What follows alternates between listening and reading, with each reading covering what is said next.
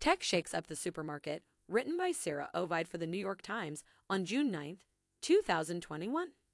Grocery shopping has never been simpler. Thanks to the pandemic, you don't even have to leave your house to complete your weekly shopping. You may have it delivered to your door or pick it up at the store. But what does this mean for the supermarkets where you shop?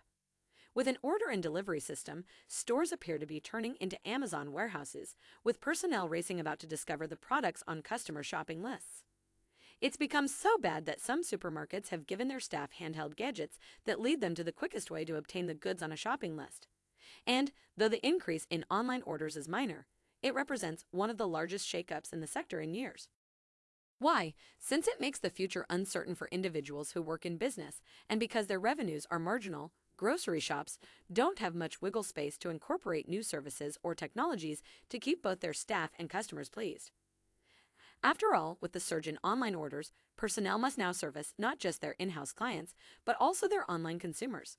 While some see it as a good thing since it encourages physical activity, others feel more pressed to produce and are ground down by how much of their labor is led by automated systems, which even goes as far as measuring how quickly they assemble their orders. With these changes, it's impossible to predict if the stress is transient or if the trend will continue.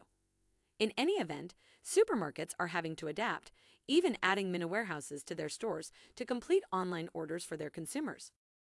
And while there are technologies that can assist smaller grocers with the process of choosing and packaging orders, many of them aren't practical since smaller grocers may not have the same financial ability to install and employ that technology as larger brands.